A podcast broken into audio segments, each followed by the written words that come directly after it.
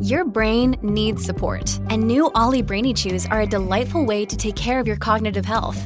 Made with scientifically backed ingredients like Thai ginger, L-theanine, and caffeine, Brainy Chews support healthy brain function and help you find your focus, stay chill, or get energized. Be kind to your mind and get these nootropic chews at olly.com. That's O-L-L-Y.com. These statements have not been evaluated by the Food and Drug Administration. This product is not intended to diagnose, treat, cure, or prevent any disease. This is the Book Riot Podcast. It's a weekly news and talk show about what's new, cool, and worth talking about in the world of books and reading. Today is Thursday, November 10th, 2022. I am Jeff O'Neal. She is Rebecca Schinsky, coming to you from the niche outlet, um, bookriot.com. I got to get those t-shirts made. The t-shirts, I got it tattooed across my te- uh, chest in, um, uh, what's that old uh, copper What's the one that looked like Gothic oh, that you can get in Microsoft yes, yeah. Word? Uh-huh. I can't remember what it is. Copper Smith. Copper plate. Like copper, copper plate. plate. Yeah, copper yeah. plate Gothic. Yeah. they went the full Gutenberg on that for uh, for me. Uh, I mean, you've been waiting all these years yep. for finally something you wanted to get a tattoo of. I know that That's you've right. been wanting one. I just, I, I really mean, it's. I just been looking for the right right tattoo. Someone will treat me nice. You know, I can see myself growing old with. You know, yeah, you and it's Take a it's look. Book Riot, a niche outlet. A niche outlet. Um, it's November. We're co- coming to the end of the new release season. We had some new releases coming out this week, but the year is kind of done Mm-hmm. on the whole. Um, which is we're, we're so we're kind of beginning the year end uh, signing off on 2022 when it comes to the culture about books and reading, especially as books that people people if they're going to publish a book, they want it out in time for people to buy it. Um, Yes. and then we get a little bit, kind of like a six week pent up demand starts in the first week of January, where some other stuff starts coming out as well. Um, as part of our wrapping up of year, one of our traditions is do our holiday recommendation show, where we spend an episode or two, or a couple, or an extra long double parter, depending how many we get. Um, where listeners, if you're new to the show, write in to ask for recommendations for themselves for holiday gifts for their friends, families, dads, moms, nieces, teachers, brothers, wherever. I've already had some of those start coming through. Already start thinking about those answers, Mm-hmm. but get those in. When do they? When do we have to have them in by? When are we recording that show? That- oh, that's a great question. We are recording. We're doing a back to back right. situation to record those um, next Thursday, the 17th. So you've got a week. So, get them yeah, in, get them in. and we've got room. So don't hesitate. Podcast at bookriot.com. Yeah. And we are committed for ad sales reasons to two holiday recommendation episodes this year. So we, d- we definitely have room. you may get a lot of recommendations. if, if if this is it, I hope everyone's ready for two hours on uh, what to get my dad who likes tennis. It's gonna be fun. It's gonna be a fun one. Email us. Save us from enjoy doing it. ourselves. Yeah, that's right. uh, let's see other things on the Patreon tip. Rebecca and I last week. It's in the feed now on the Patreon. If you are a member or interested in becoming one, we read the new George Saunders Liberation Day and spent the episode ranking the short stories in that collection by how George Saunders they were. We had a wonderful time. It was If great. you if you like George Saunders, you will like it. And if you're new to George Saunders, part of it, you know, sort of running through it is a meditation on what George Saunders does, what his project is. Um, I had a really good time, and I'm, I, we're looking for more ways to do stuff like that. Um, but Liberation Day warranted it. Saunders is, if you know, you know. I still think in the world of books and reading. I had I an idea so. for a future Patreon episode where we we triage who counts as a household name based on what um, kind of a reader you are. Like if you're Oh, just a person in the world, it's like Stephen King, right, and maybe a few others. But if you're, say, an above, like what if you're a 12 to 15 book reader a year? And then what if you're a 25? I know it was an idea, and I was trying to figure out where George Saunders fits in that. I think he's in the m- upper middle of that range, um, especially when it comes so, to lit, lit fic writers.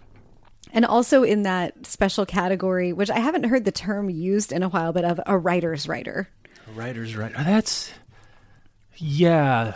Salter is the er example for us um, that we've used before. but a writer's writer. That's that's a good one. That's another Patreon episode. Or, you know, our, our, favorite writers writers as non-writers. A grand unified theory of writers writers. Yeah. Mm-hmm. So check that out there. And then coming up, uh, we're going to record after today. I'm just shouting it now because people are entering traveling season, and this is plane read recommendations, both in general and specific ideas for what to read on a plane and why. Um, I mine's turning into just stories of memorable times I was reading on a plane. I don't know why it's turning into this, but that's what I'm doing. I have a few memorable ones, but most of my memorable plane reading experiences are not things that I would have that I would recommend like replicating with anyone else. It was like memorable because I like had an existential crisis at thirty five thousand feet reading a thing. I so I've we definitely need those about... stories. Yeah, yeah, I'll tell those. Need to get those. Yeah. If you too would like an existential crisis while on the oh, Boston Detroit shuttle um, on U.S. Air, Boston Detroit shuttle on U.S. A U.S. Air doesn't exist, and B I'm not sure people are flying Boston Detroit that much. Also, that's not a shuttle. That's yeah, a, what's the minimum? What's flight. the maximum length of a shuttle flight? An hour? Can it be longer than an hour so. and be considered a shuttle yeah. flight? Yeah. I think if it's a shuttle, it's like a little an up and a down. Mm-hmm. It's just Where they hop. throw the bottled water at you, right? They don't even get up with the cart. just come just running like, down the aisle. Heads up, seven B. Here we go. Hope you weren't expecting anything fancy. Hope you weren't I having an existential feel... crisis and we're paying attention. Not enough time to have an existential crisis. Oh, that's a good point. Like that. Yeah, you you at least need two hours, right? To you have to be up there you for a while, let the it. the oxygen level in your blood come down, and everything happen. That's the reason people cry at movies on planes. All right, let's do our first sponsor and we'll get into the news of the week. When you need mealtime inspiration, it's worth shopping Kroger, where you'll find over 30,000 mouthwatering choices that excite your inner foodie. And no matter what tasty choice you make, you'll enjoy our everyday low prices, plus extra ways to save, like digital coupons worth over $600 each week. You can also save up to $1 off per gallon at the pump with fuel points. More savings and more inspiring flavors make shopping Kroger worth it every time. Kroger, fresh for everyone. Fuel restrictions apply. Look, Bumble knows you're exhausted by dating. All the must not take yourself too seriously and 6 1 since that matters. And what do I even say other than hey? well, that's why they're introducing an all new Bumble with exciting features to make compatibility easier, starting the chat better, and dating safer.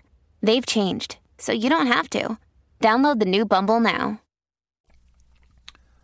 Really nice long email. I'm not going to share the whole thing here because A, time, and B, d- specifics that are a little, a little close to the vest for this person. But someone who works at Indigo bookstores mm. up in up Canada way, and they were inspired, I guess, by our discussion a couple weeks ago where I was talking about my visit to a new form, newly formatted Barnes oh, and yeah. Noble bookstore, mm-hmm. and they were talking about what Indigo is doing, and I think I, didn't go check to look. I'll, if it's if it's what I'm remembering, I'll put it in the show notes. But we did an annotated episode about the very model of a modern major bookstore mm-hmm. that included an Indigo shout out, where actually a listener to the show. I interviewed them about their, their experience going right. to one of these I indie bookstores. That. that was fun. And it's like in, in, in the language the reader um, sent in with this uh, email was shop your own way is kind of the the motto of Indigo, and it's become like a department or department store that kind of orbits around the idea of books. Not as many titles, a lot of other homewares and things like that, and then much less bookselleriness happening. You're not getting people that a can recommend books, not proactively asking what you're looking for, and it's much more hands off and much more non book focused. And this reader was asking us to weigh in given what we've seen in bookselling over the last two years and this new Barnes & Noble format. Do, do I, do we think that Barnes & Noble's format is participating in that oh. wave or is it something else? So I thought it was worth spending a moment on because I remember that very in- distinctly and this was pre-COVID, which I think is which matters to a certain degree. I kind of feel like at the time the Indigo make it a department store around the idea of books was interesting. I think now, I think that's wrong. I, mm-hmm. I feel like if you're going to sell books, make the books the star of the show and do bookseller things, or else let people buy them online. maybe that, that I was really fascinated to see that I've kind of turned around because I think I remember you and I thinking at least sympathetically or interestingly towards this Indigo mm-hmm. model of making it a browsing experience. And if you pick up some books along the way, you're there for the books, but you're also going to buy a handbag and a candle and you know whatever Gwyneth Paltrow was hawking to make your chakras align. I don't know about this stuff. I'm, I'm very naive about this, but more of a lifestyle than a dedicated retailer. And it seems to me that independent bookstores and Barnes and Noble itself, and Bookshop and Powell's, have all weathered, if not weathered, thrived in this new book buying world, in which if you're going to sell books, make books the thing and if you're not going to do something else. And I wonder, and it sounds like maybe Indigo's not doing so well, maybe, maybe. And I don't know if that's because of the strategy or other things that are going on there. But where are we in the world of physical bookselling? I guess is another way of coming about this. And yeah. it feels to me like the old ways are back again of make it about books. I think that's right. I hadn't thought about this Indigo Books situation and that annotated episode really since we did it. But hearing you talk about that is making me think about how Nordstrom went out of business in the middle of the pandemic. Mm. And they had a robust online business, from what I understand. They're still in business, but many Nordstrom's physical stores have closed. Um, they, I, I, believe, they went bankrupt. I'd have to double check. Um, but they had major financial trouble, and I remember looking at the photos of the Indigo books and thinking, like, "Oh, it looks like a Nordstrom's that's like half of a bookstore." yeah.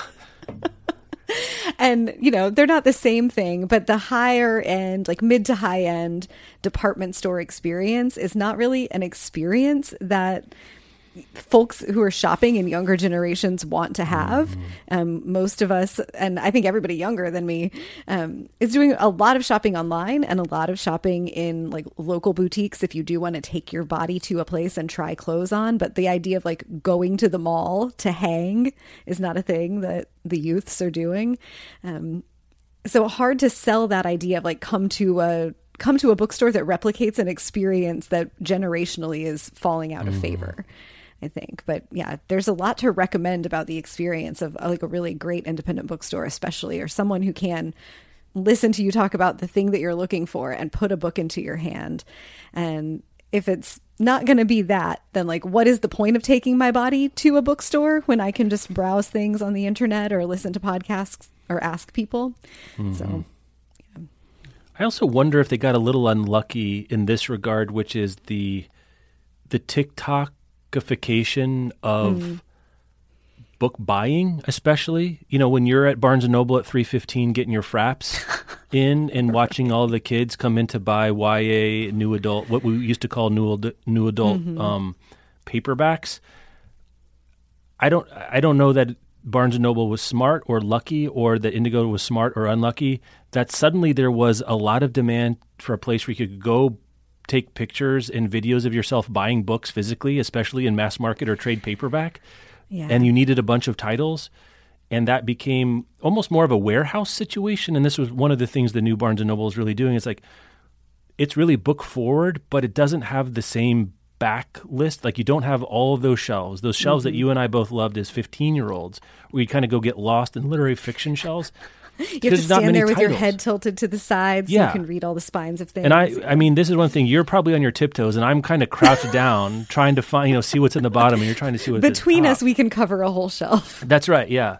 Uh, and some of what happened is just a weird wrinkle of futureness, which it was yeah. hard to foresee. Where having a place where people would go to buy books and look at books, and an uptick in in that rather than selling books as a hook to buying something else. You know, sometimes those them's the breaks. The yeah, future's hard, man. It, the future is hard, and especially if you were doing futureness in the pre-COVID yeah. world, it, it's impossible to know what this Indigo Books model would have done if COVID had never happened, and also if mm-hmm. TikTok had never happened, and the, the like just rapid takeoff of TikTok in COVID, those two things together um, are just monumental variables that we can never A/B test that universe. The, that it might have been the right strategy without a COVID situation for Indigo. Might that might have been the way that a lot of things went. Um, but yeah, right now, I'm curious. I guess if we'll see Indigo books pivot to a different strategy in the next year or two um, if if it does in fact seem like they're not doing very well with this new model. And that's just a hard place to be. It's like it's really hard to do strategy about anything where you're just making this is all anybody is ever doing is making the best guesses we can right. about what's going to happen. yeah. right. With the information that you have. And when no one has the information of like there's going to be a global pandemic that's going to change the way people shop and there's going to be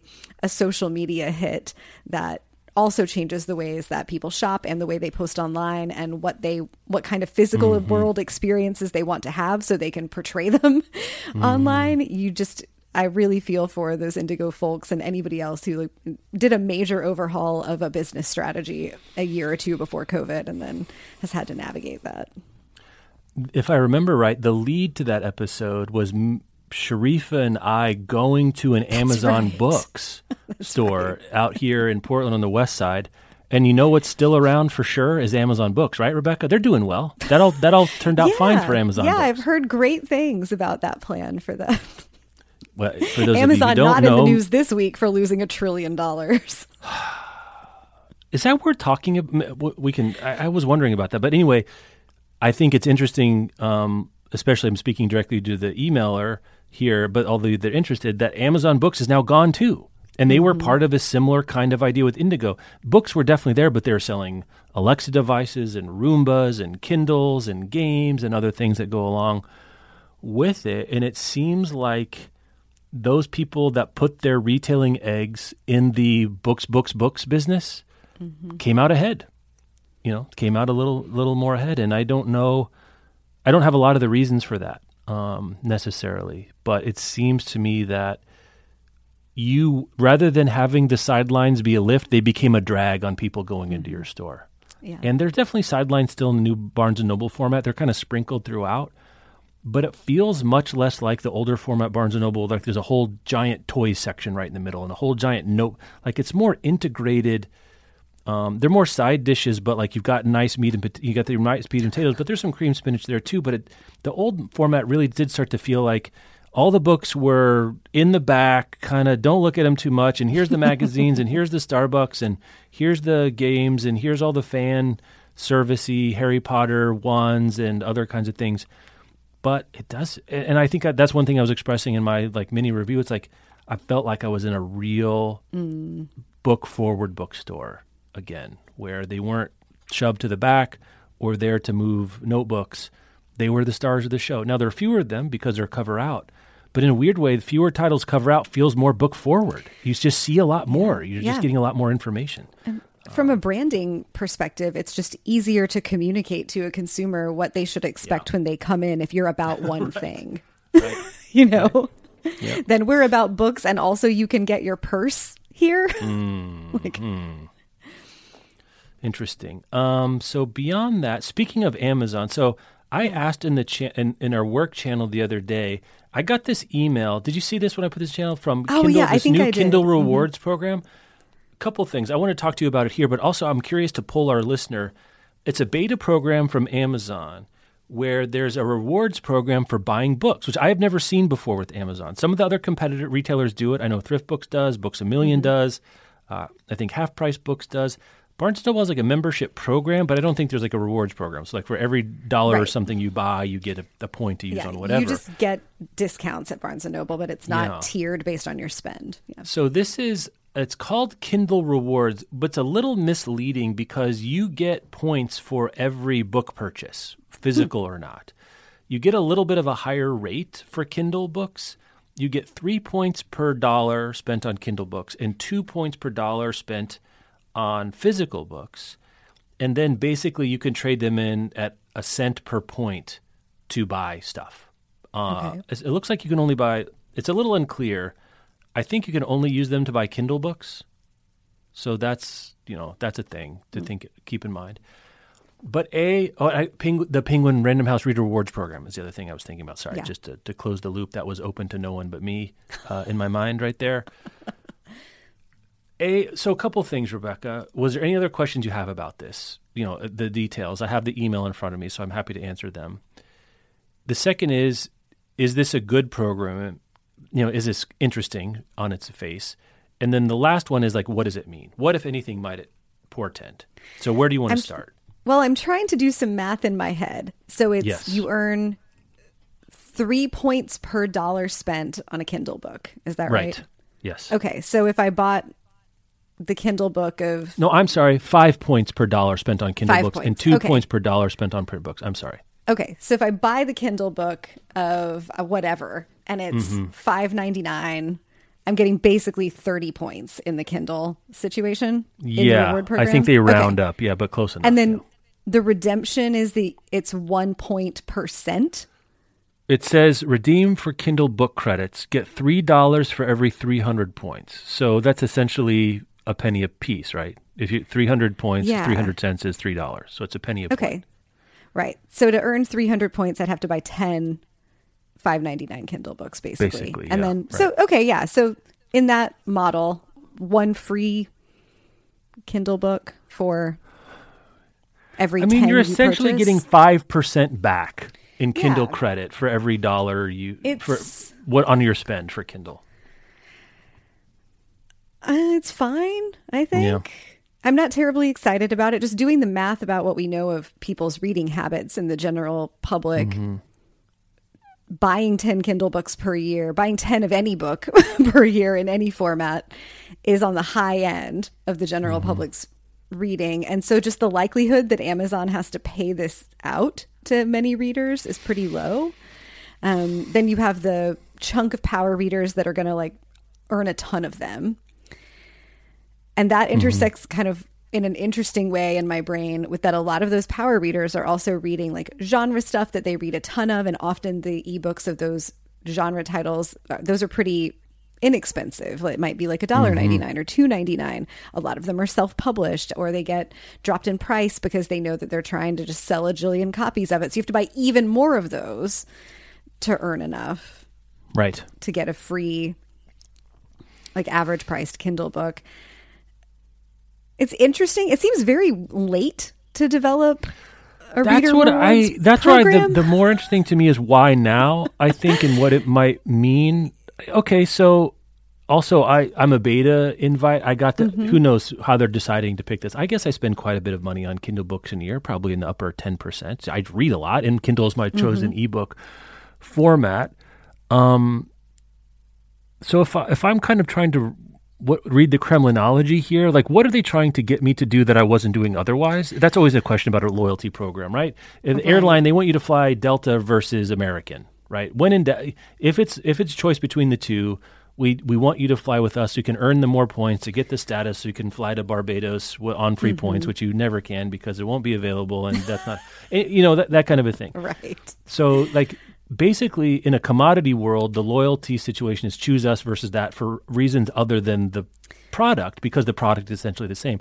That's where I sort of got interested because the book I buy on Kindle is basically a commodity I can buy on Apple Books, I can buy on Barnes and mm-hmm. Noble, I can buy on Kobo. Do they think there are ebook purchase I'm making elsewhere that I would make on Kindle if I knew if this was a thing? That's essentially what it has to be, right? Or maybe they're trying to suck up the print book purchases from people who split their formats. Like oh, I see. I would think that. I mean, I, am just guessing. but I would think that most people who read exclusively their ebooks on Kindle are probably doing most of their physical book shopping if they read physical books too on Amazon as well because that one click mm-hmm. is easy. But you in particular and Amazon can't possibly know this, but you're an interesting mm-hmm. test case here because you do your ebook reading on Kindle and then you're down at Powell's Yes. most weeks picking up something in front list in hardcover. And Right. so in your like test case of one, I'm the Amazon- test case. yeah, Amazon Maybe. has a shot of maybe incentivizing you to instead of going to Powell's to pick up that book, ordering it from Amazon because you'll get your points for it, even though you get fewer points than an ebook if you've decided you want that book as a physical The book. Kindle is a canard here. It's not about mm-hmm. Kindle. I like that. I think this I is like about that sucking theory. up print books. Yeah. sucking up print book sales. That's really fascinating. Because part of me is like, Kindle's already ninety-ish percent of the ebook market. So why why do that? I guess that's an interesting th- wrinkle I hadn't thought of. Look Or at the second line item. Sometimes looking at the second line item rather than the first tells you more about what's going on. Actually, maybe it's all connected to ebooks because I think it's interesting that you get fewer points for dollar. purchasing physical books, which are more expensive. And I would guess that they're then trying to incentivize ebook purchasing because Amazon has to spend less money to sell you an ebook than they do to ship you a physical book. Right. So, really, the decision tree might be, in the test case of Jeff O'Neal at least, what I'm thinking about going to Powell's on Friday and picking up that new book. Actually, maybe I'll order it from Amazon instead because then I could. Am I so points. cheaply bought for two points per two percent back on my if- print books? Well, I don't know, man. Maybe. but th- it's an interesting time. I like recession headlines and gas prices are an interesting Mm. time to launch something where if you're loyal to us, we'll give you stuff back for free.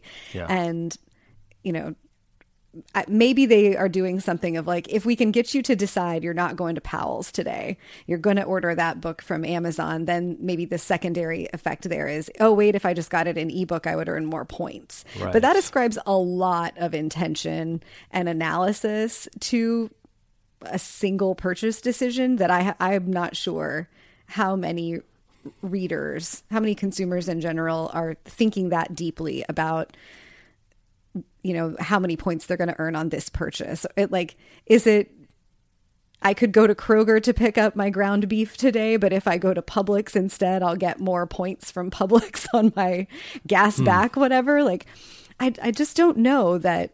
Like, you read, I'm sure you read more books than almost mo- Yes. than, than most readers. We know this statistically.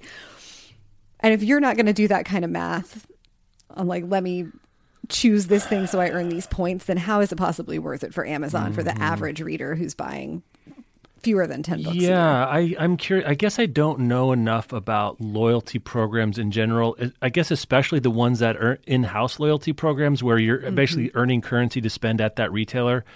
I, I understand the travel ones a little bit better because you know American Airlines essentially sells those points to Chase or whoever for Mm-hmm. much less than it's going to cost them, and those are hugely profitable, hugely profitable programs because it becomes a currency that they sell for less than it or for more than it costs them to fulfill. Right. this is a little bit different because there's not really arbitrage it doesn't seem like. They're not selling these points to someone else and then buying you know and then having to fill them much later. That would make sense to me because 3 3% back for kindle purchases that's a very high margin item right they don't have to mm-hmm. ship that they don't have to package it they don't have to warehouse it that's a very easy thing to give up it's interesting that you cannot redeem them for physical Right. books they're not they're, maybe they're that's where the- thing the naming convention of Kindle Rewards program Yeah. comes in is that the rewards are all Kindle.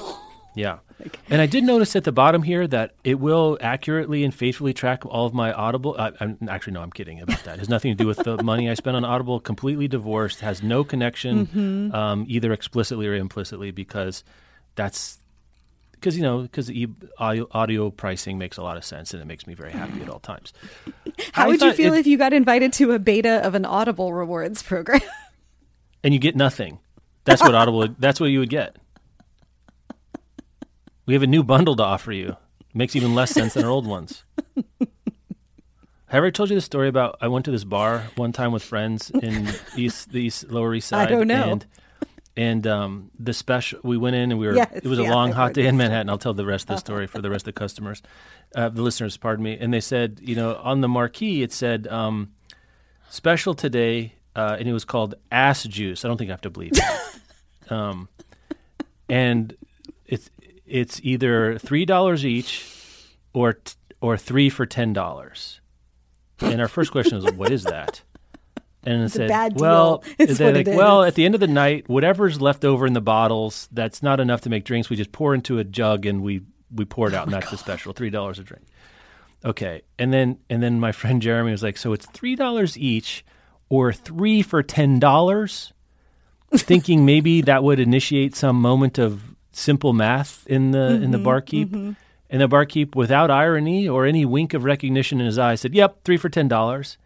and so we look around and we're like, "All right, we'll take three for ten dollars, just just for sport." I feel like Audible's deal to me would be three dollars each or three for ten dollars as part of Audible rewards. That's the I deal. think that's right. hmm That's the deal. Interesting. It's a beta program. I've I've never been a part of any of the Amazon beta stuff. I guess it's telling that it's not um, they, it's not worked so well that it's in wide release. I don't know. I'd love to know what kind of consumer behavior would make this generally available. Like, what do they want me to do? Yeah. What are they hoping people like me will do? Why was I picked? I don't. I don't get it. I'm sure it was algorithmic in some capacity, being Amazon. Yeah. Um, Maybe if you spent a certain amount of dollars at all, you got you'll picked have out to of keep some us group. Keep us posted here about when you earn your reward and what you're going to do with it. Well, I, I logged in because I'm an animal to see like what everything looks like, and I already had 191 points somehow. I don't. They gave me retroactive credit for Oh. something. Okay. I don't know. I get if I buy ten dollars in Kindle books, I get 300 bonus Kindle points by well yesterday. I jumped on that as you can tell. So they're trying to get me to use it. My my thinking here would be, I guess I'll I'll take the credits, man. I'm buying my Kindle books. I buy some books through Amazon. I mean, honestly, the ones I buy through Amazon are the ones that I get a good markdown. So, What If by Randall Munroe was like thirty eight dollars list. What If 2 and I think it was twenty four dollars on Amazon. So, I, if I'm going to save fourteen bucks on that one, um, I do it. But generally speaking, especially if it's debut authors and authors of color, I buy it full freight at Powell's. So I don't know. I, I think I'll take whatever I get and trade it in for three bucks off my next purchase of something. It's a good thing I can Mm-hmm. Use it for an audiobook. Oh no, I can't. Sorry. I can't And not think an about it too hard beyond that. Yeah, just kind of pick up the freebie. I don't know. I thought it was interesting. Interesting. That is do you do any loyalty programs outside of airlines? We all do airlines Yeah. because it's. Do you do anything like this? No. Have we talked about No. this before? Well, I mean, nothing that I'm devoted to in a way that I pay attention to it. Like yeah. the place where I go to get my nails done has a little punch card. Okay. Actually, now that I'm thinking about it, most any loyalty program I'm a part of that isn't just the fact that Delta Airlines owns my soul forever Right. um, is like is like a punch card at a local place, and then a friend who owns an indie bookstore that I will order stuff in a different location that I will order stuff from. They have a, ro- a loyalty program where I don't even know how it works. I don't think you can game it. It's just based on like however when you spend a certain number of dollars at some point you earn some kind of discount. And so every mm-hmm. now and then I place an order and I get an email that's like, "Oh, hey, BT Dubs, we're refunding you like 8 bucks because you've earned a discount on this thing." like, cool. Hmm. But no, there's I do not participate in any other loyalty program. I generally do not find them to be incentivizing, and I'm not going to pay attention. My like Yeah. in my limited human intellectual bandwidth, I'm just not going to spend any attention on that. Oliver Burkeman wouldn't want me to. what would Oliver Burkeman do is not the worst heuristic in the world. Yeah, I wonder about those local places. Um, my my my first memory of a loyalty program was actually at the Raven back in back Mm, in Lawrence, mm-hmm. where if you spent seventy five bucks, you got ten bucks off your next purchase. So what does that come out to be? That's like twelve and a half ish percent back. Pretty good. It's not bad, um, especially when I was broke. Um, Yeah. buying hardbacks for prestige, I guess, because I was insufferable and no one should have spent time. with Right. My beloved Metropolis coffee that was right across from my first apartment Ah. in Chicago had the like that very quaint situation where they've got a little card box on the counter and you just write your name on a card and it lives there so you don't have to carry it around with you but you go and you order your latte and they stamp your card and when you hit 10 you get your free coffee and like in college having paid for 10 coffees getting a free one was very exciting. I And did you go there versus the place down the way because of the card was there? Like, did it actually yeah change? well and it was like i mean it was like five steps away from the front door of my apartment building i could smell i would like wake up in the mornings and smell them roasting coffee it was amazing um, i think i would have been loyal nice. Mm-hmm. to them no matter what uh, but they got me to be extra loyal i think for that or i would now, like I, now I need to do some reading on loyalty programs just because I'm interested now. Like what? Because it feels like for this one particularly for me, the the base case is I will get some free Kindle credits and Amazon will have got no marginal dollars from me. That's my Yeah. guess right now. So Yeah. who are they trying to do what with? Is, is and how unclear. many like what percentage of users even just of these beta users did they need to see have an uptick in their behavior at all to be like yes this is worth it mm-hmm. And I can understand if you're trying to compete with Amazon, why have a rewards program, right? Because it's basically Sure. trying to narrow the spread of what you're going to pay. It's fascinating to me to see the dominant player in the ebook industry make a rewards program for their Mm-hmm. for their thing. Generally speaking, that's not what you need to do if you have a near monopoly in a particular space. So I don't know if that's telling me about a fundamental weakness, or sometimes you try stuff. You know, that's also a thing. Sometimes even the The board doesn't know what to do. Yeah, the timing is curious, but who knows? Yeah. All right. So thank you for going on that journey with me. Well, I was to say on Amazon for a second. I have to admit, Rebecca, I thought this was already a thing. Me too. and I'm too. surprised it took this long. What I've been talking for a while. Why don't you tell the people what we're talking about that we thought So- existed but didn't? Amazon has started incorporating Goodreads ratings for some titles onto those titles' book pages. I really thought that I had seen this before. Yes. And I had so when it came out this week, there was a series of tweets. We've got a piece on Book Riot that covers the news of this, where consumers have started noticing that this is happening. And that's kind of all there is to it. We don't know why. Um, it's noted in the piece like most books have far more ratings on Goodreads than they Yes. do on Amazon. And so I think this is possibly reader and customer service of, you know, it might have like five ratings on Amazon, but 50 or 500 Yeah. on Goodreads. And so let's pull more data in over here to help customers decide what to read. I wonder like are they only doing it for titles that have Goodreads ratings over a certain threshold because they think that might be incentivizing or helping motivate people to click on the buy button. Um it's uh, it's interesting. It's only on some of them, so it does seem to be like a beta or a slow rollout situation. There has not been an announcement from Goodreads about the purpose of this or or an announcement from Amazon, which you know that's fine. Amazon most websites don't make big announcements when they make small changes to the feature set of how the ways that a product gets listed. It does raise some interesting questions about the fact that books can be review bombed on Goodreads. It's a little harder to do review bombing on Amazon since Amazon started noting whether something is a verified purchase mm-hmm. or not. But for those who are unfamiliar, review bombing is where, for some reason or another, people get mad at an author and they go and rate the book you know, one star on Goodreads. You don't have to have read it. You don't have to have purchased it. The book doesn't even have to have been published yet. And oh. this can be a major bummer for authors. I don't know how much impact it actually has on sales, but in the world that we live in where you know pre-publication buzz is really important to authors and publishers and where it's perceived your goodreads rating is perceived as a thing that matters having somebody get mad at you and uh, have a coordinated attack on your goodreads ratings. Uh, not a great day at the very least.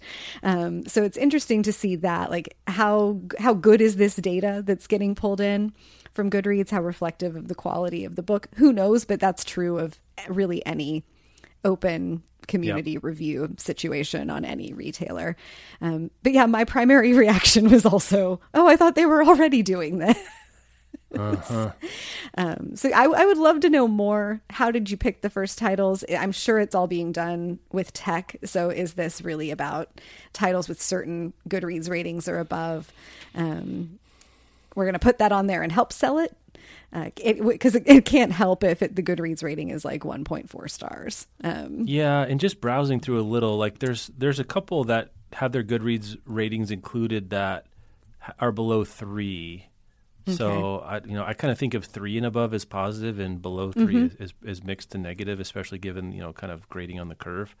Um, I I I honestly hadn't thought about the Amazon Goodreads integration in a million years, to be perfectly honest. Which I think been itself almost is a telling. decade. Yeah, Yeah. and why now? Why why not before? I would have thought this would have been like a day zero one ish kind of move. Like why not put the rate?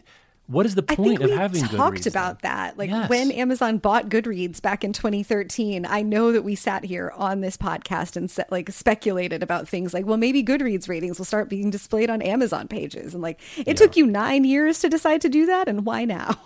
and why now? And it doesn't look like it. It doesn't look like the good. So how it's presented, and I'm looking at a couple examples here. I'm going to redact the names because it's in a tweet that says about Mm-hmm. Yeah. some stuff that anyway. But like, there's what the average is on Goodreads out of how many ratings.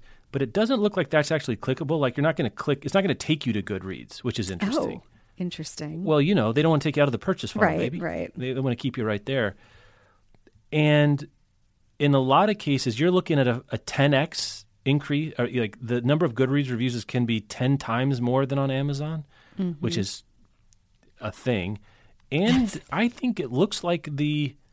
Well, tell me, do you think it's a meaningful difference? 3.8 stars on 303 readings on Amazon versus 2.9 on 4,000 ratings.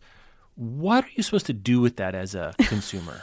They're all lower on Goodreads, as far as I can tell. Every single one that I've seen, it's they're lower star counts on Goodreads. that would i think regression to the mean the bigger your data set the more likely unless it's like one of those huge outlier books that everybody rates five stars the more likely it is that it's going to fall towards like the center there. Yeah. um yeah i i don't know that this is helpful. I, but then again i don't look at star ratings that strangers give books to help me decide what books to read. Um i wonder what amazon knows about that. I wonder if they have you know click and scroll data on consumers reading ratings and reviews of books and maybe they're wondering what happens if they incorporate goodreads stuff there um, Yeah. many i've many questions about what amazon is up to right now Right. Uh, fascinating to see it happen now of all times. I don't I don't have a good sense of what it I'm not sure how it's helpful. Like I'm looking at it. One thing I the only thing I use the the reviews for um, and I only look at Amazon is I kind of look at the count, the number of reviews, just to give me some gross estimation of popularity.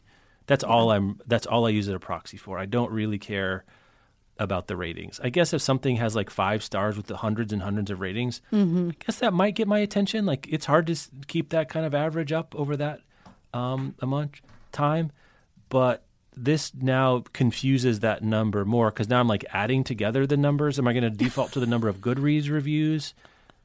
It, it feels to me more confusing than clarifying um, as a passive user of these kinds of things. So Right. I don't know if you've got another use case for this podcast at bookriot.com. I, and if I didn't say before, if you too were invited to the Kindle Rewards Program podcast at bookriot.com, and if you wouldn't mind, if you let me know, you know, give me some general sense of your Kindle slash Amazon. Are you a fair, you know, light, medium, heavy user of Amazon books or of Amazon for sourcing your books, especially when you buy them?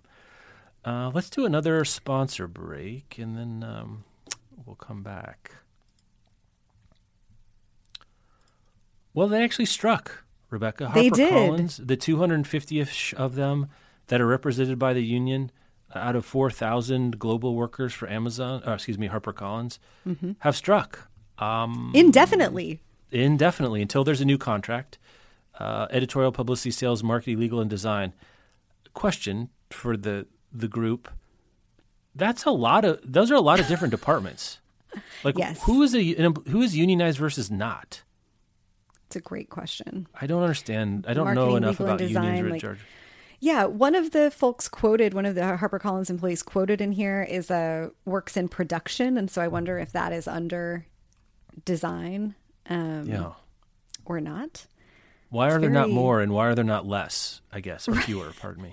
Right, and how do folks like who's invited? Is everybody invited, but only it's Mm-hmm. just that 250 people decided to join the union? I don't know how that works at a a corporation like that. These are, I think, very reasonable things that they are asking for. The union's proposing that HarperCollins raise the minimum starting salary um, from forty-five thousand dollars a year to fifty thousand per year, which uh, most of the HarperCollins employees are in New York City, which is a very expensive place to live, even on fifty thousand dollars a year. Um, they're also demanding that the company address the lack of diversity in its workforce, and they see those things, I think, very correctly as interconnected. That it's if you don't have generational wealth for systemic reasons related uh, to race and socioeconomic status or immigrant status or access to higher education or any you know any number of things. We don't need to list out all of them. It becomes even more difficult to take an entry level job at a publisher even if you're highly qualified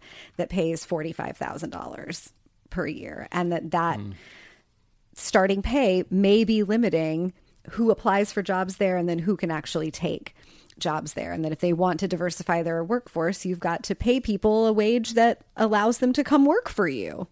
Um, and not everybody can, you know, be supported by their family or have second jobs or third jobs that we've you and I have both known a lot of folks who worked in lower and mid-level publishing jobs who had side gigs and were working many many more than 40 hours per week both both for publishers and their side hustles And I think HarperCollins union folks are right on here that these are these pieces are connected and that if they value diversifying the workforce, you need to look at things like base pay and better family leave because you you lose women from the workforce, especially mm-hmm. when you don't have family leave. Um, and women especially then can't reach the highest echelons that they might want to otherwise. It'll be interesting to see how this goes. HarperCollins says they're negotiating in good faith. So, yeah, I don't know. Um, you know, I like external principles. I wonder mm-hmm. what the living wage salary calculation would be for New York City. I'd be curious oh, yeah. to see in the negotiations. It's an interesting idea.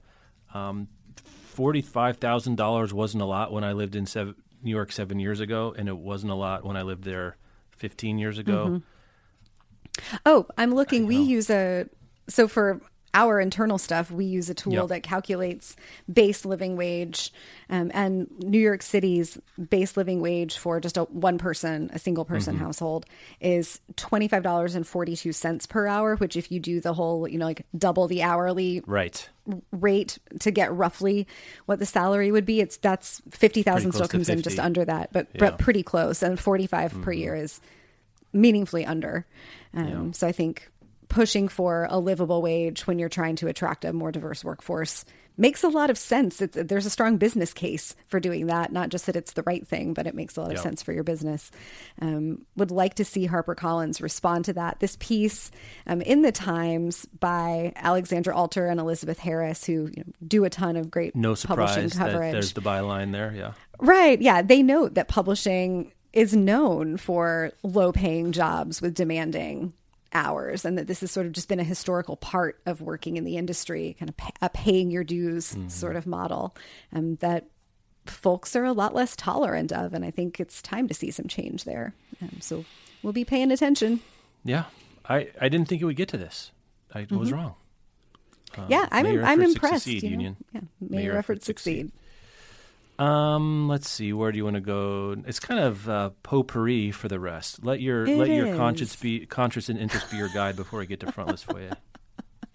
yeah, let's just sprinkle the potpourri here yeah. for those following the story of the library, the public library in Jamestown, yeah. Michigan that Kelly Jensen has been writing about for Book Riot. This is the town that conservative propaganda led to them voting down the library tax rate on the ballot earlier in the year. And then there was a GoFundMe campaign that was, you know, a grassroots situation by residents of Jamestown that raised over $100,000 and that Nora Roberts added a $50,000 donation mm-hmm. to the whole campaign topped out at over 250,000. So that was a big success, but it was never intended or expected that that GoFundMe could replace the local funding provided by taxpayers.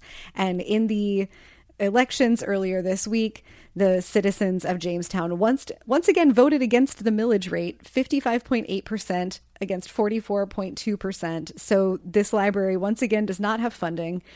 Uh, that money represents 85% of the library's budget. Mm-hmm. Um, and the whole reason this was happening was propaganda around the library carrying LGBTQ books. Mm-hmm. So, as Kelly sums it up very succinctly here, the town seems to have shown they'd rather have no library at all than one that carries LGBTQ books. Um, I'm sure the good folks of Jamestown, Michigan, are continuing to try to fight this, um, but this is serious stuff. A town may lose its library. Um, hard to think of a more present and concrete you know visible impact of this kind of propaganda and this current spate not of not even just of specific titles being banned but of the source of books and information the source of access to a community losing its funding because people don't like a very very small percentage of some of the material that's in there. It's not what you want. No. Um, this is also a, if you are interested, we'll point you at it. I have avoided any talk of this unauthorized Anthony Bourdain biography. I don't think I need the sordid details. I, I think I know mm-hmm. they exist. Um, Jason Diamond, who we're longtime fans of, is a piece in Bon Appetit. Link in the show notes. I, I'm not. I'm not here to like for the the Bourdain hagiography, but I'm also not here to wallow around in very painful, human, tough, um, I don't know. I, it's not what Yeah. I'm interested in at this point. Is, is that a fair characterization? Are you on the same ish page? Or yes, where that's this stuff? exactly where I am. Um, I don't have much inclination to read an un- unauthorized biography of anybody. There's a lot of sketchy stuff that can go in there. And I was going to avoid this for the same reasons. I don't it's not, I don't think it's my right or anyone's right to know the private very painful details of someone's life and their final days. He died very tragically. I don't need that as entertainment. It seems salacious. And I had seen, I follow Jason online. We've known each other for, I think, the length of my bookish career. Um, and I had seen him say he didn't intend to read this unauth- unauthorized biography, but Bon Appetit came and, you know, asked him if he would review it. And he, he does, I think, a very thorough and fair job and also lands in the place that we have. But if you'd like to read someone go into details about what's going on in this book and what the concerns might be, uh, I thought he did a really wonderful, measured job of that. Was probably more generous than I could have been based on what some of the excerpts are that I've encountered. Uh, so we'll put the link to that in the show notes. Yeah, I mean, there's not very. I mean, I think it's a mark of specialness that Bourdain even gets the, for lack of a better word, sort of exploitive kind of unauthorized biography. Yeah. That people feel a, a personal human connection to enough to want to know in speculative, grisly detail, even what the end looked like, which I guess I sympathize with. You know, I, I, it kind of makes sense for me. It kind of makes sense to me, and I understand that. On the other hand, you didn't know Anthony Bourdain, and neither did I, and neither did this person. And there is a bit of, yeah, it just it just feels yucky to me. I don't like Yeah. it, and I think Jason does a good job of of getting into this. And um, anyway, it's the kind of thing that we like to see and point to, but I don't want to dwell on very much. Yeah, yeah. I always you want it, great. appreciate when someone is willing to do the move of I will read this and talk about it so that you don't have to. Mm-hmm. Um, and he does a really nice job here. So, we'll, yeah, links in the show notes for that. Yep. And, In uh, uh, transitions to happiest books, let's do Frontlist Foyer. You and I are on the same page. We're rocking the same list right now, reading We in are. parallel right now. It's great. what track are we sailing along together, Rebecca? Tell We're sailing people what we're along the Ross Gay inciting joy track, and it is done? almost. I have Almost. two incitements left, and I've been. It's kind of the same experience. I didn't expect it to be, but it's kind of the same experience I've ha- I was having with the Mukherjee of like, I don't want to Oh. finish this book. Will you use a completely family friendly metaphor for what's happening? Would you like to do that right now? I'm just trying to savor it. Okay. And since it is divided into 14 essays, I've been I want to really sit with each one. There's mm-hmm. something wonderful and thoughtful in each one and I like the first urge was like, "Oh, this is wonderful. I could just read the whole thing." But I just want to really think about it and contemplate what he's saying and spend some time with Ross Gay's brain. Uh, so I've been doing like one in the morning, one in the evening, and missed a couple days, and you know, like read one at lunch today. And I was like, okay, I got two left. But I knew after the second one. I mean, really, I knew after the first one. I knew. I almost texted you. The first one hits so close to home for you for a variety of reasons. Um, I can Yeah. imagine, and uh, well, I, I appreciate. There's something I like about the packaging of this book, from the title to the floral. It's almost like one of those monarch butterflies that masquerades as a monarch butterfly, even though it's not poisonous, but in the reverse. Where this one is yeah. not poisonous, but it, this is not. Um, I don't even know. This is not a feel good in in the in a very cloying way book that it might look like with the name of inciting joy with a flower cover. This is not the Brene Brown notebook, and I like Brene Brown, but there's a Yeah. version of this where you might be expecting something else, and it, you get something Yeah. that you probably did not intend, and all to the good, in my opinion. It's. I think so. It's wonderful that it's uh, just stealthy in what he's doing. That he tells you pretty quickly. Uh, we're not here talking about the kind of inciting joy that's like snuggling a puppy or the self care of taking a bubble bath. We're doing like we're talking about sitting in communal joy and communal sorrow in service of connection because connection gives us solidarity and mm-hmm. solidarity is how you make life better and how you change the world. And it's I think like a, just a beautiful embodiment of really what we're talking about when we say the personal is political. Like yeah. he doesn't have to talk about politics. He doesn't have to talk about policy. He doesn't have to name the things mm-hmm. that he wishes were different in the world. Instead, he's showing us this is how I live or how I'm trying to live or how I watch somebody live. This is a way that I made meaning or how I saw someone else make meaning. Here's how you might make some meaning and what would happen if we all got this intentional about our connections and the way we make meaning and we thought about the function of joy and self-care and connection as being about the collective rather than the individual. And i just i love it. Like this is just a straight shot to the yeah. white hot center of the way i want to think about the world.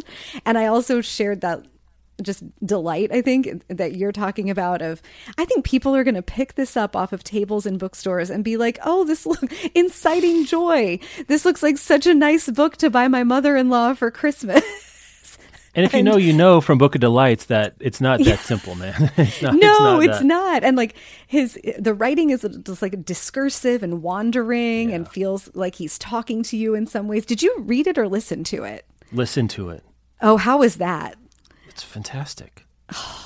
I, I, I, was in a listening tour recently with uh, talking to Algonquin, and I said, I just listened to this, and please sponsor the pod with the excerpt please. at the end where we can have Ross Gay talk. Well, I, I, I think I texted you the one that got yeah. me, and I, I, really liked it, but it, towards the middle to the end, I can't remember the exact order. There were sort of back to back incitements on skateboarding, pickup basketball, and Walt Whitman. And I uh-huh. said to you, it's like, I think I'm done here. I don't know where else to go. And he's good on all of them. He's Very seen by when he's going through the regulars of the pickup game, the stiff white guy who could shoot. I felt very seen by that um, in, in a way that's both exhilarating and indicting. it was wonderful on audio. Highly recommend. It's not very long. A yeah. warm voice. I the greatest compliment I can give it from audio is I, I listen to it one X. Mm. Okay. I kind of that's that's yes. my version of completely family friendly metaphor for. Um, Never going to live that down, am I? I don't see how you can, especially now that no one knows what I'm talking about. It's just our secret. It's just it's just a thing. Yeah. yeah, I'm. I've been reading it in print, which I'm glad to do because I, it lets me underline and make notes. And this yeah. is a book I'll go back yeah. to. The Book of Delights is in the stack of books on my desk that are just things I dip in and out of when I just like need a moment so I will be very glad that I have Inciting Joy in paper, but I think I'm going to want to listen to it mm. at some point also. I, t- I remember telling you, like, well, the second one just made me cry, and I was unprepared for Ross Gay to make me cry. And I'm not an easy crier, but he just mm-hmm. got me. And by like the third or fourth one, I was like, okay, if Ross Gay wants to start a cult, like, sign me up. I'm ready. It's like a gardening cult. yeah, it's that a writes poetry. Cult they write poetry and you know like the potlucks are really good I got my cooking game would have to change dramatically. I, I really have to go through some sort of re-education period and do a lot more with mushrooms than I currently do. I'm ready. I'm gonna. I'll, I know you I'll are. volunteer for yeah. dessert. right. yeah. You're gonna make some moss soup. It's gonna be off the chain. so, did you finish the Mukherjee too? Did you finally 50 page your way through it, or are you still? I'm still out? going. Okay. I'm still meeting it out. Not done yet but loving it obviously. And yeah, then i Ross did like i would have finished the mukherjee by now except i got distracted by a recommendation of matthew perry's new memoir on audio that i just sort of impromptu snatched up this weekend. It's very good. It is uh, like heartbreaking he did not have an easy time rebecca no that is what i've learned had, in just the press around this and yeah, I had read a big profile of him in the Times a couple of weeks yeah. ago, and I was like, okay, wow, he's really thoughtful about all of this. Like, it's called Friends, Lovers, and the Big Terrible Thing. And the big terrible thing is his addiction, which started when he was in his early 20s. He's in his mid 50s now. It started with alcohol, it progressed to opiates he's had like many many surgeries and then medical disasters that led to needing pain care like you know palliative care pain medicine so back on opiates balancing it just in and out and a real struggle not an easy life like he tells the story in a couple of different ways through the book but the day that they filmed the episode where Chandler marries Monica, like arguably his biggest moment mm-hmm. on the mm-hmm. series he was living in a rehab center and had to get like picked up from the rehab center by a sober member of the like the tech team, driven to the set, do his bit and then driven back and dropped off. And like no one in the public knows that this is happening at the time, but just such a story about the very he's just so honest about the very human things, the the needs and longings that led him to you know seeking out an escape from his pain and then having that combined with the discovery that he's a person who has this predisposition for mm-hmm. addiction and all of the ways that that has gone against the life that he dreamed that he would have and also the life that it has looked to the public like he must have been living when he was you know on yeah. the most beloved TV show of all time. And he's so funny too that, that, like there's pathos, there's humor, there's so much insight, and the whole thing is driven by this desire that he has landed on of like kind of a deep not understanding why have I even survived if it's not to try to mm. help people. So I am telling this story and laying it all out and even if one person's life is different, okay. Um, it's just it's really humble and I, I found it to be really powerful. I've been sort of like popping in my earbuds in and listening in little moments here and there, the kinds of places where I would normally just pick up a book and get 10 minutes of reading. Yeah. And, but I wasn't really planning to read it, but then it just sort of like, ah, I was, I'm reading I, all these Matthew Perry profiles and I people are saying say, I've good. kind of been the same thing of like looking, it's like, I've always found him interesting. Um, mm-hmm. and I mm-hmm. knew a little, I knew enough about the story, but even while watching the show, if you were paying attention to stuff like, yeah his body changes a lot. You knew stuff was happening. You heard stories. He's always an engaging interview, like really funny mm-hmm. and self-deprecating. And so, I, in an audiobook memoir, I said recently on a, a separate sales calls, like I think maybe the best marriage of form and in format is the memoir yeah. um, on audio. So I was it's looking at how long hours. is it?